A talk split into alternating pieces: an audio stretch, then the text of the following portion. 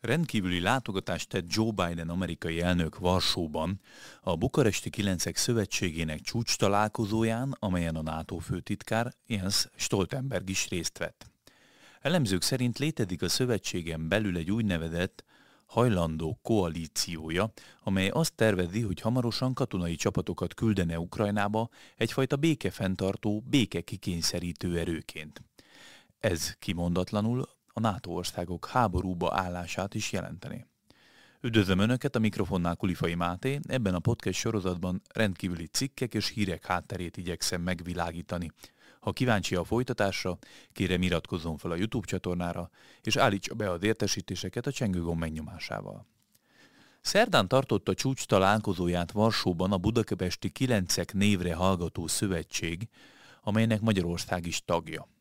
A szövetséget Lengyelország és Románia kezdeményezte még a 2014-es ukrajnai események, a Krím és a kelet-ukrajnai orosz megszállás után. Ez lényegében a NATO kelet-európai tagállamainak közös reagálása Moszkva újbóli terjeszkedésére. A lengyel-román kezdeményezéshez Bulgária, Szlovákia, Csehország, Litvánia, Lettország, Észtország és Magyarország is csatlakozott, így létrehozva egy balti tengertől egészen a Fekete-tengerig húzódó sávot. Az elmúlt évek csúcs találkozóit is rendre az orosz fenyegetettséggel való szembenállás határozta meg. 2018-ban Ukrajna és Georgia NATO csatlakozása volt a téma, 2021-ben a román elnök a NATO nagyobb kelet-európai jelenlétét sürgette, tavaly pedig az ukrajnai orosz támadás másnapján is találkoztak a Bukaresti Kilencek Varsóban, kiegészülve Ursula von der Leyen európai bizottsági elnök társaságában.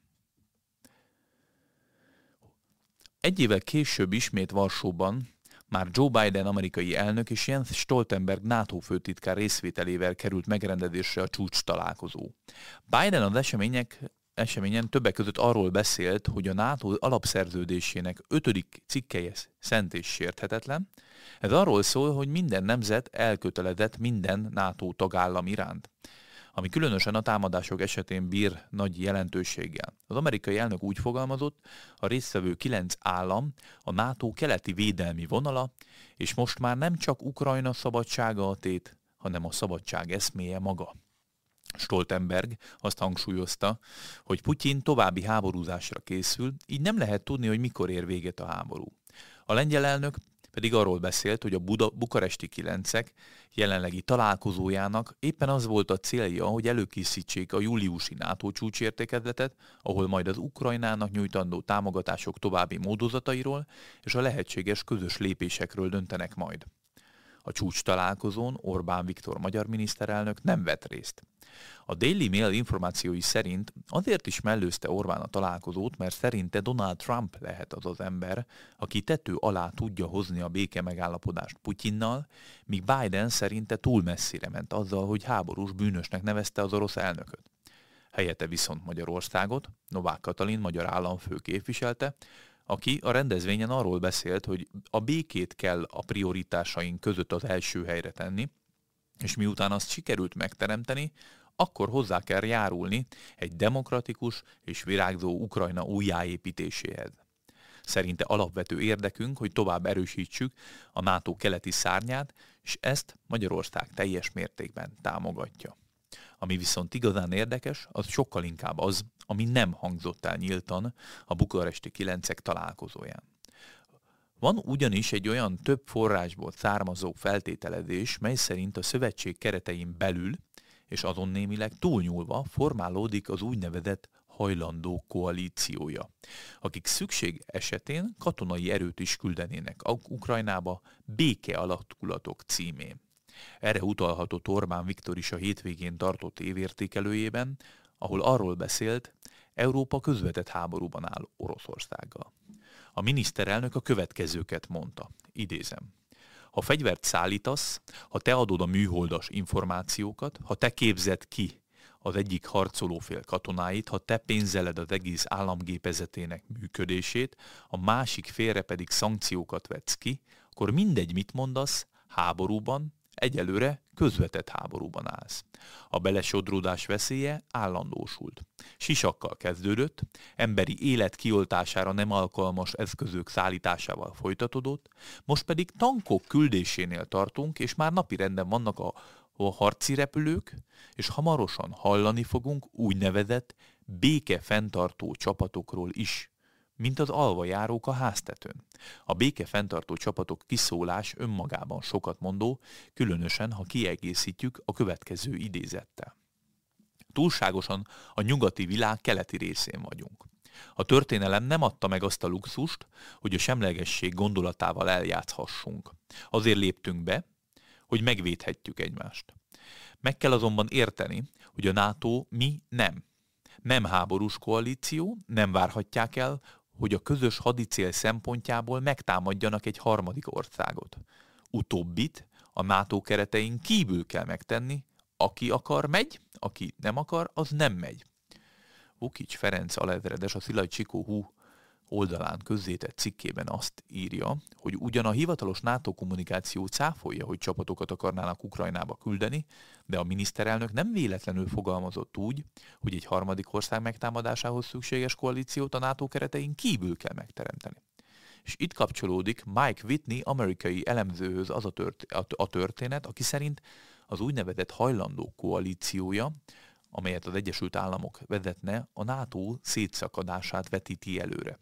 Whitney szerint az északi áramlat gázvezeték megsemmisítése egy gangster cselekmény volt, szerinte, ha lehet hinni, és szerinte lehet, Seymour Hersh Pulitzer-díjas újságíró jelentésében, akkor a világ legerősebb nemzete mérlegelés és bírósági eljárás nélkül elpusztította más országok kritikus infrastruktúráját. A Biden kormányzat szándékosan követett el ipari terrorcselekményt egy hosszú távú barát és szövetséges Németország ellen.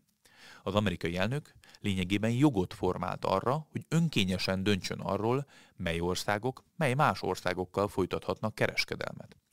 Elemzése keretében felveti, hogy az Egyesült Államok már dolgozhat az úgynevezett hajlandók koalícióján, ami az Egyesült Királyságot, Lengyelországot és Romániát jelenti jelen pillanatban, akik majd az amerikai különleges erőkkel harcolhatnak adott esetben a kelet-ukrajnai harci műveletekben. Ez viszont növelni az Oroszországgal való összecsapás valószínűségét, akár a harmadik világháború kirobbanását. Magáról a fogalomról is érdemes pár szót ejteni.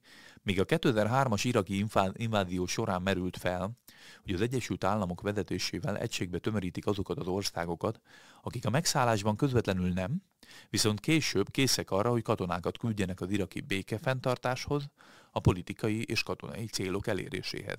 Ehhez akkoriban csatlakozott Magyarország is. A nyilatkozatokból az elemző szerint az derül ki, hogy az Egyesült Államok egy NATO-n belüli és azon túlnyúló koalíciót szeretne létrehozni, ami esetlegesen békefenntartás vagy békekikényszerítés címszó alatt csapatokat küldene Ukrajnába. Vukics Ferenc szerint ezt magyarázhatja akár az a lengyel bejelentés is, mely szerint az ország egy éven belül több mint kétszeresére növelné hadserege létszámát, a becslések szerint akár 200 000 embert is behívhatnak lengyelországi hadigyakorlatokra. Whitney szerint az Egyesült Államok egy orosz gyűlölő hadsereget akar létrehozni, mint mondja, konkrét lépések még nem történtek, de egyre több minden mutat ebbe az irányba.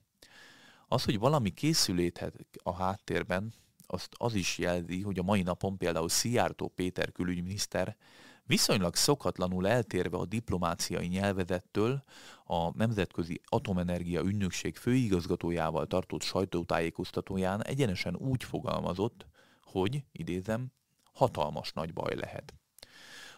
Hatalmas nagy baj lehet, ha nem következik be most azonnal tűzszünet és béketárgyalás. Hogy nyomatékosítsa mondani valóját, Szijjártó leszögezte, hogy ez nem volt túl szofisztikált mondata részéről, de annál súlyosabb értelme van. Hatalmas nagy baj lehet. Köszönöm a figyelmüket, ha tetszett ez a podcast, kérem iratkozzon fel a YouTube csatornára, és állítsa be az értesítéseket a csengőgomb megnyomásával, ha nem szeretne lemaradni a későbbi érdekes és izgalmas hírekről és elemzésekről. Vigyázzanak magukra!